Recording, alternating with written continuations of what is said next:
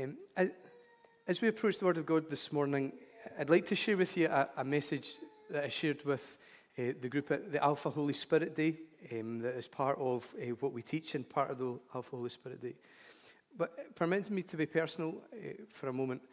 I really wrestled with the message to bring this morning and struggled a little bit. Uh, there's a couple of reasons for that. One of them is I stand before you, if I'm brutally honest today, I stand before you a little bit burst uh, for a number of reasons, but also um, because today is, well, today is Pentecost Sunday.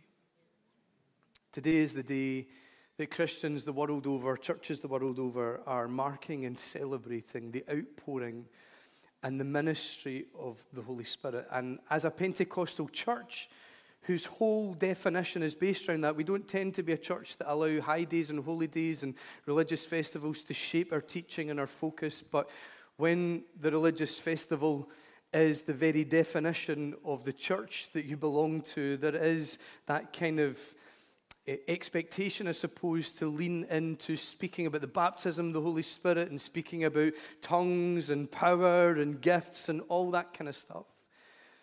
But this morning, I'd like to perhaps focus on the ministry of the Holy Spirit in a slightly different way. Because this morning, share a message that I think I need to be anchored in again, but a message that I think God would seek to anchor us in as a church. Something pretty foundational, very basic. There's nothing revolutionary or revolutionary, but it's something that I think God would seek to put into the foundation of the church. Is that okay? And something probably already is, to be fair, it is already in the foundation of the church, but we just want to revisit that. And as we begin to look at the ministry of the Holy Spirit on this Pentecost Sunday, our anchor point is, uh, our starting point is a very small sentence tucked away in 1 John 4 and verse 16 that simply says this God is love. It is such a simple, short sentence. But yet, this statement is at the very foundation of everything we believe about God. Our entire faith system is based upon and built upon this truth. This is a foundation that if you were to pull that away, our entire faith would crumble to nothing. Everything we understand about God, everything that we believe about God, our entire salvation, our identity in Christ, and our understanding of who God is, all of it is built upon this statement. God is love. He is in essence, He is in nature, He is in character love. He is the epitome of love. He is the source of pure, untainted, and perfect love. Everything we believe about Him, everything we understand about Him, is built on this foundational truth. However, there is another belief that we have that lies at the very foundation of our faith. And that is that God is not singular, He is community. He is three, but at the same time, He is one. And all Christians, regardless of their denominational background, regardless of the expression that they belong to, any Christian that is worth their salt believes in the doctrine that we call the Trinity. The belief that God is one complete unit, but yet He is three distinct persons. And I know that there's analogies that we use to try and understand those ice and steam and water, and I'm a husband and I'm a father and I'm a son and all that kind of stuff. But none of that even comes close to properly explaining this very complex belief of the Trinity. And the good news is, we're not going to spend the morning trying to unpack the complex belief of the Trinity. But if we were to title them by names, then we would understand that the Godhead comprises of the following there is God, or Jehovah, or Yahweh, which is just simply the term that is used in the scripture to refer to the divine. Anytime the scripture refers to the divine as in the creator of the universe, the most supreme being at work in the cosmos, anytime scripture describes or points to the divine, the word that we read in our Bible is God. Then we have Jesus, or Jesus Christ, to give him his full Sunday name. Born of the Virgin, visited by wise men and shepherds the performer of miracles, the source of profound teaching and insight, a fighter with religion, a source of fear for the demonic. He died on the cross. He rose again from the dead. He ascended through the heavens. He is seated at the right hand of majesty with the name above every name. He is alive right now. His name is Jesus. And then we have the Holy Spirit or the Holy Ghost for the King James believers out there. And the Holy Spirit is a person. He is a He with a nature and a character and a personality. And he touched down, appeared many times throughout the Old Testament, became more prominent in the New Testament during Jesus' life and ministry. And of course, we understand that on the day of Pentecost, he moved with such power to fulfill his purpose on the earth. And ever since that time, since he filled the disciples on that first day of Pentecost, he has been manifesting and demonstrating the reality of God and the power of transformation that is attached to the gospel. He's been manifesting in some really weird and wonderful ways that upsets religion and denominations and has done for centuries. He is the wonderful, life giving, life changing Holy Spirit. Now, these are the members of the Godhead. And we can describe them in that way, but another way that we describe them is also by their function. They are God the Father, God the Son, God the Holy Spirit. In fact, I think if you were to stop someone in the street and ask them to define the Trinity, they would probably respond by saying, God the Father, God the Son, God the Holy Spirit. And here's the thing when we describe them in that way, the starting point is God. They are all God. And what we've said is that the lens through which we have to view him and our whole understanding of him is built is this God is love. So that means that Father, Son, and Holy Spirit are all love. And they're all involved in being and revealing love to us. And for the remainder of our time that we have this morning, that's the thought that we're going to explore. How each member of the Trinity is and reveals love to us. And we start with God the Father. God is the creator of this universe. He is the most supreme being in the cosmos. He is the source of pure and perfect love. And He's described to us as Father. Throughout the Bible, He is referred to as Father. Psalm 68 says, A father to the fatherless, a defender of widows, is God in His holy dwelling. Isaiah 64 Yet, O Lord, you are our Father, we are the clay, you're the potter, we're all the work of your hand. Matthew 6, Jesus is teaching us to pray, and he says, This is how you've to address him, our Father in heaven. Hallowed be your name. Again, Jesus is teaching us about who God is and what He's like. And in Matthew 7, He says, If you then, though you're evil, know how to give good gifts to your children, how much more will your Father in heaven give good gifts to those who ask and those who love Him? God is referred to as Father, and I love the fact that Jesus then takes the reference of Father and personalizes it and refers to Him as our Father and your Father. And perhaps the reason that God is called Father is because of His status as Creator. All life has its source in him. We refer to someone who fathers a child as someone who is involved in releasing life and bringing it into being.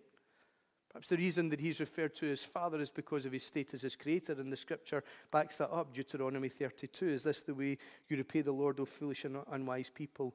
Is he not your father, your creator who made you? All life has its origin in him.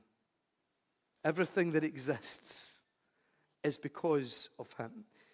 He is referred to as Father because he created the human race, and humanity has its life and existence because of him. It flows from him. Therefore, he is titled as Father. But today we would suggest that there's another reason why he's titled as Father, and that is because he is, in essence, pure and perfect love. Psalm 103 presents this to us. As a father has compassion on his children, so the Lord has compassion on those who fear him. So, yes, he's Father because he is the source of all life, but it's not just a transactional thing. It's not just that this is a status that he has, there's another dimension to that. He feels towards that which he has made. In the same way that a father has compassion for his children, in the same way that a father with his kids cannot help but feel overwhelming love for that which he gave life to, so does God towards us. He is referred to as Father because of his unconditional, faultless, untainted, pure, and perfect love towards the human race which he's created. And it's not just that this is what is said of him, it's actually what he says to us. He says, I have loved you with an everlasting love, and I've drawn you with my loving kindness. His love is everlasting, which means it lasts forever. It doesn't end, it doesn't run out, it's constant. It always has been and it always will be. So when we were alien to Him, He loved us. When we sinned against Him, He loved us. When we live for Him, He loves us. When we come and recognize what He's done and surrender our whole lives in response to grace, He loves us. When we give up our everything to pursue His plan and His purpose and live within the context of our will, His will, He loves us. When we give of who we are and what we have to serve His kingdom, He loves us. And do you know what? When we make mistakes, He still loves us. When we fall on our faces time and time again, He loves us. When we muck it up in the times that we live in such a ways, we stick our fingers up at Him. He loves us. He always has, and He always will love us because His love is everlasting. It lasts forever. He doesn't know how to do anything but love. Paul puts it this way he says, I'm convinced that neither death nor life, neither angels nor demons, neither the present nor the future, nor any powers, neither height nor depth, nor anything else in all of creation will be able to separate us from the love of God that is in Christ Jesus our Lord. What Paul is saying here is nothing can separate us from God's love. But what I think is interesting is the way that he brings out these extremities death and life, angels and demons height and depth, past, present, future. These are extremities. And they're the extreme realities that are at work in our existence. And these extreme realities are uncontrollable and unpredictable. We cannot control, we cannot influence life and death. Angels and demons, regardless of what any person will tell you we're binding and loosing. Heights and depths, highs and lows in life. The past, the present, the future, these are aspects of life that, in some senses, are uncontrollable and unpredictable. And what we're told here is that even the extremities of life, even the unpredictable, uncontrollable aspects that we have no power over, they have no power over the love of God. They cannot stop, hinder, or influence His love towards us. So powerful is His love, so everlasting. Nothing can separate us from the love of God. God is one who is radically in love with us. Psalm 139 teaches us that. How precious to me are your thoughts, O God. How vast is the sum of them. Were I to count them, they would outnumber the grains of sand on the seashore. God's thoughts about you outnumber the grains of sand on the seashore. And if you were to go to a beach and attempt to count the numbers of grains of sand on the seashore, you would begin in a futile task. It is impossible. It's impossible to try and quantify on a beach the number of individual grains of sand on the seashore, let alone to try and comprehend and understand or even quantify the number of grains of sand that exist upon the shores of the face of the earth. It's an innumerable number. It's a number that cannot be understood, comprehended, or even spoken, but yet God's thoughts about you outnumber that. Anyone that thinks that much about you is infatuated with you. Anyone that thinks that much about you is crazy about you, is radically and ridiculously in love with you. And that's what God is. God is ridiculously in love with you and with me.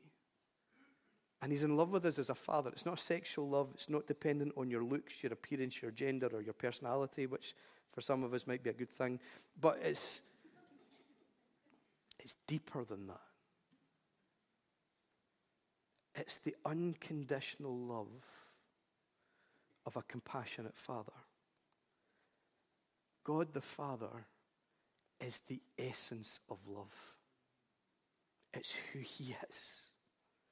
It's what He is. And it can never be changed. He is love. And the really amazing thing about God is that God doesn't just announce Himself as love, He doesn't just announce, I love you. He proves it. He expresses it. He demonstrates it. He demonstrates it in Jesus. Everything Jesus did was motivated by and was to demonstrate the love of God to the world. Jesus was God's I love you to the world.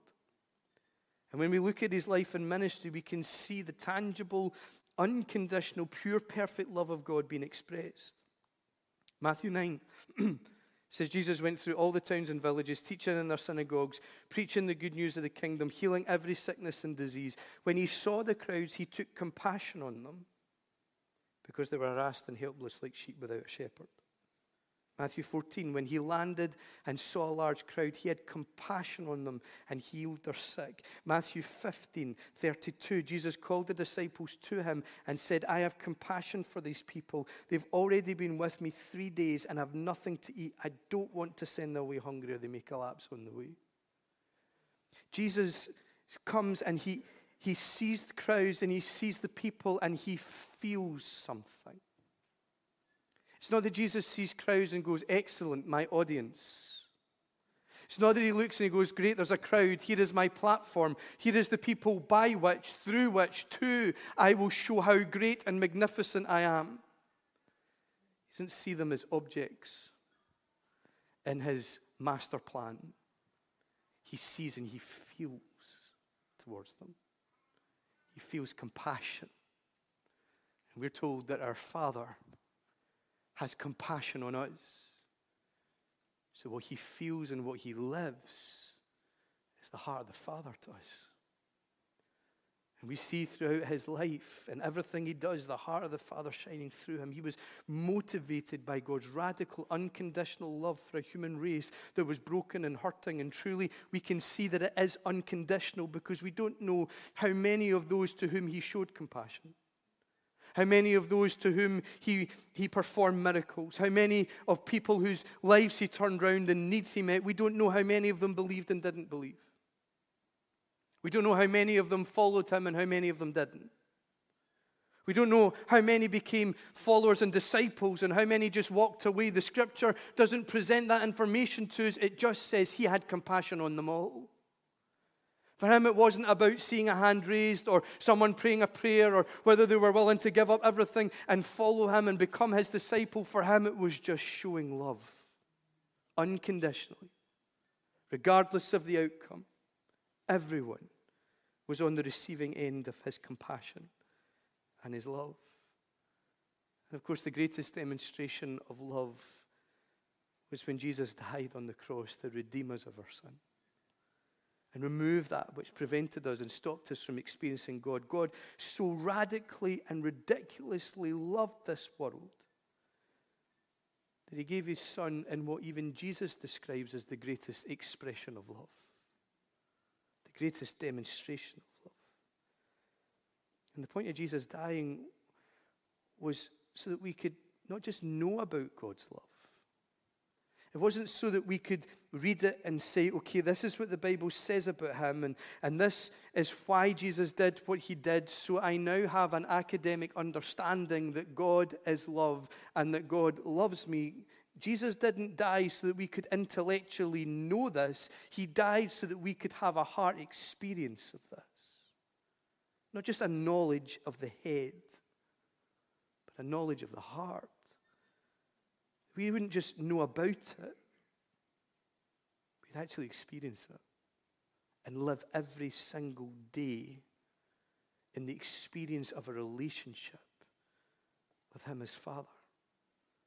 This is the greatest expression of love that is made available to us, and this is what the scripture says how great is the love the Father has lavished upon us, that we should be called children of God.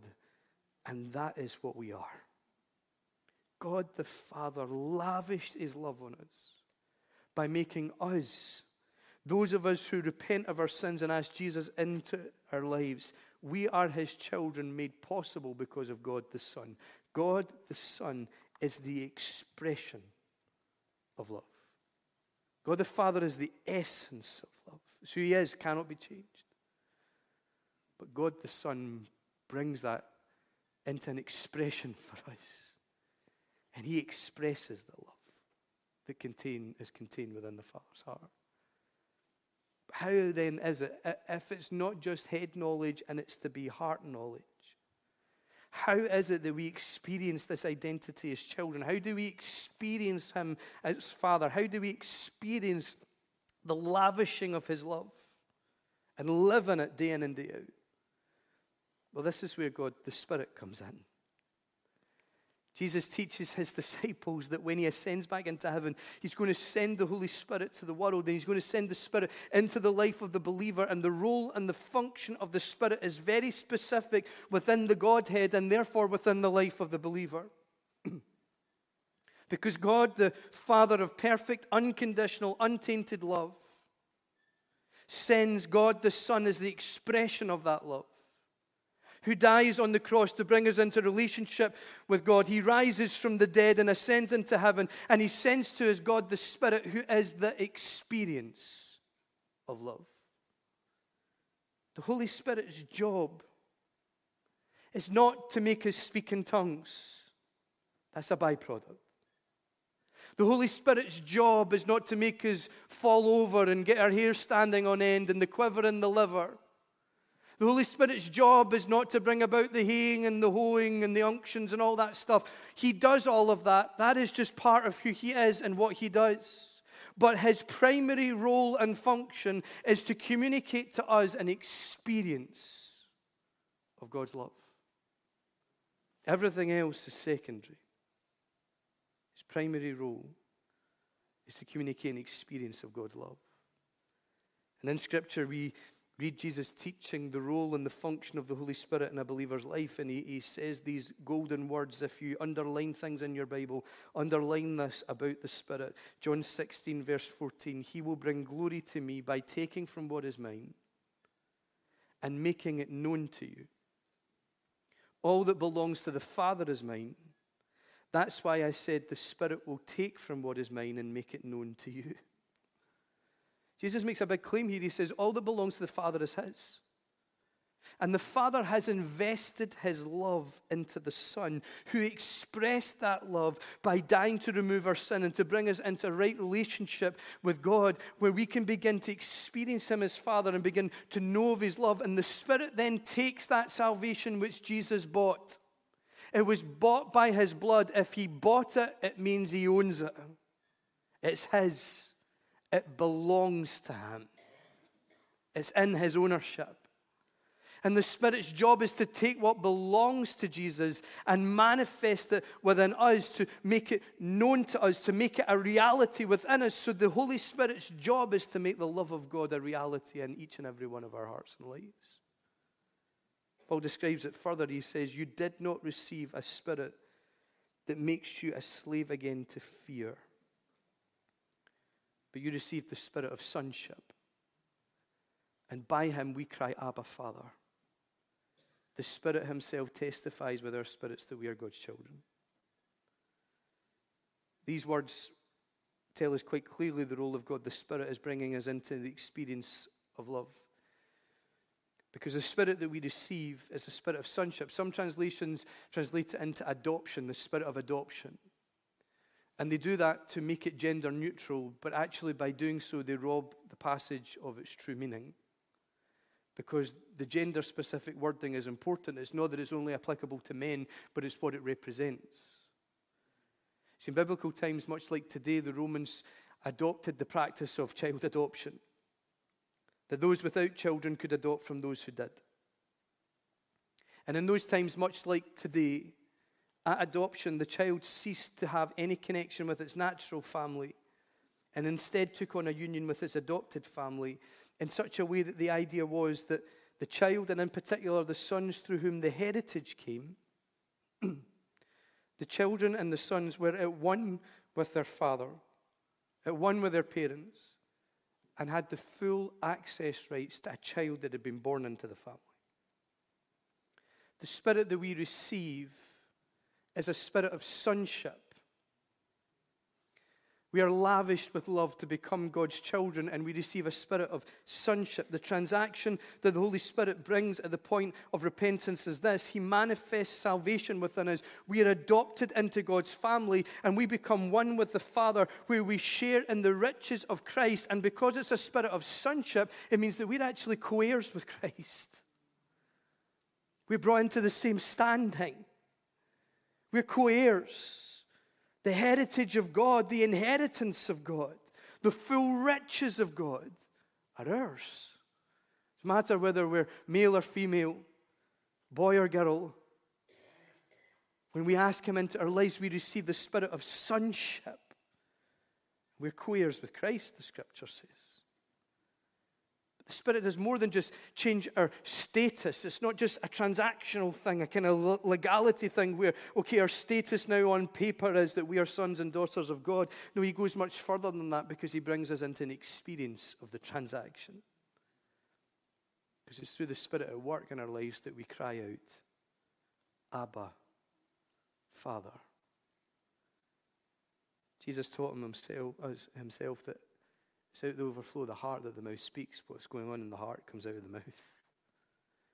So, if the mouth is speaking Abba Father through the Spirit, then that must mean that the heart is experiencing Abba Father through the Spirit. The heart is experiencing the pure, perfect love of the Father God because that is then what is heard through the overflow from our lips. And that is most definitely the case because we're told that the Spirit testifies with our spirits that we are God's children. The word testify means to confirm, which means that as the Holy Spirit moves in our lives, the most important outworking of that is not that everyone gets to speak in tongues. That's an amazing gift that God gives to us, an ability that is powerful and significant. But the most important aspect of his moving isn't just that there's power now and we can bind stuff and name and claim stuff and, and we can function in spiritual gifts. Actually, what is happening when he moves in our hearts and our lives is that he is constantly instructing our spirits. He is constantly speaking to our spirits. He is constantly communicating to our spirits. You are loved by the Heavenly Father. You are loved by the one who is pure and perfect and unconditional in love. The Holy Spirit is constantly revealing, constantly commanding, constantly speaking into the innermost parts of who we are. That we are one with a perfect Father. Constantly communicating love in the innermost being. Such a communication we call an expression. The Holy Spirit is manifesting on a consistent basis the expression of God's love in our lives. He is bringing us into the experience of what the Father is expressing from heaven. And here's the thing that makes it so life changing.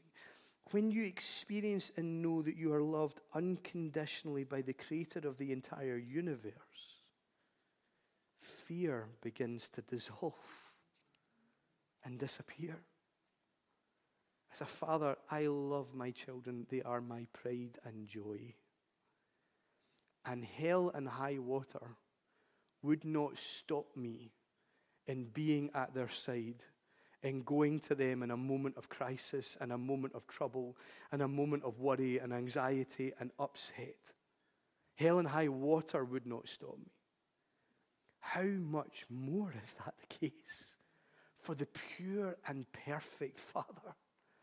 Not only to know that He is for us and that He loves us, but He promises to always be with us and to work for us in every single situation to manifest His love, even in the extremities of life, even in the uncontrollable, unpredictable aspects of life that we cannot influence and control in any way. It does not stop Him being there, manifesting His love. Because nothing can hinder or stop that love. So truly, His love drives out all fear and brings us into an experience of real freedom. And that is an experience through the Holy Spirit. Where the Spirit of the Lord is, there is freedom. And that freedom is not attached to authority and anointing. That freedom is attached to who the Holy Spirit is and what the Holy Spirit does. He comes and He brings love and love and love. He comes and he manifests and instructs. You are loved. It doesn't matter what the world says. It doesn't matter what your circumstance says to you. It doesn't matter what's ahead of you. It doesn't matter what's behind you. It doesn't matter where you've been. It doesn't matter what you've done. You are loved. When He moves in our lives, and he brings that ministry to our innermost being. He deepens the experience of the Father. And we know this because it's by him we cry, Abba, Father. We know the term Abba is this intimate description of dad, da, daddy. But the significance of this is that there's only one other person in the whole of Scripture who knew God and called him in that way. And that was Jesus in the Garden of Gethsemane Abba, Father, if it's possible, take this cup from me, but yet not my will, but your will be done. So, if the Holy Spirit moving in our lives causes us to cry, Abba, Father, then what that means is that the Holy Spirit moving in our lives brings us into the same union and the same intimacy with the Father that Jesus himself possessed. Because he is the experience of love. God the Father is the essence of love. God the Son is the expression of love. God the Spirit is the experience of love. And on this Pentecost Sunday, we could move into speaking about power and we could move into speaking about baptism. We could move into speaking about tongues and gifts. And I think we probably will move into that in the future that lies ahead of us. But more important than any of that is being anchored in the most profound ministry that the Holy Spirit can bring to us. Is to communicate, you are loved. You're loved. The Father is ridiculously, radically in love with you. And the greatest transformation comes when we open up the heart and allow the soul to be loved. And I would put it to you that when we begin that as the foundation point of our experience as Pentecostal Christians, then when our baptism in the Holy Spirit is rooted in a place of being loved, when tongues are rooted in a place of being loved, when gifts and anointings and ministries are rooted in a place of love, and actually, we find the healthiest expression of those things. the safest expression and the expression that God intended. So before we push into that stuff, why don't we open up the heart and allow Him to love? Jesus died not so that we would have an academic, intellectual knowledge of reading through the Bible and knowing in our heads, so we could have an actual experience in our hearts, in our spirits. Why don't you allow the Holy Spirit to introduce you to God as Father today and experience the love that changes people's lives? You are, would, uh, could you stand with me, please?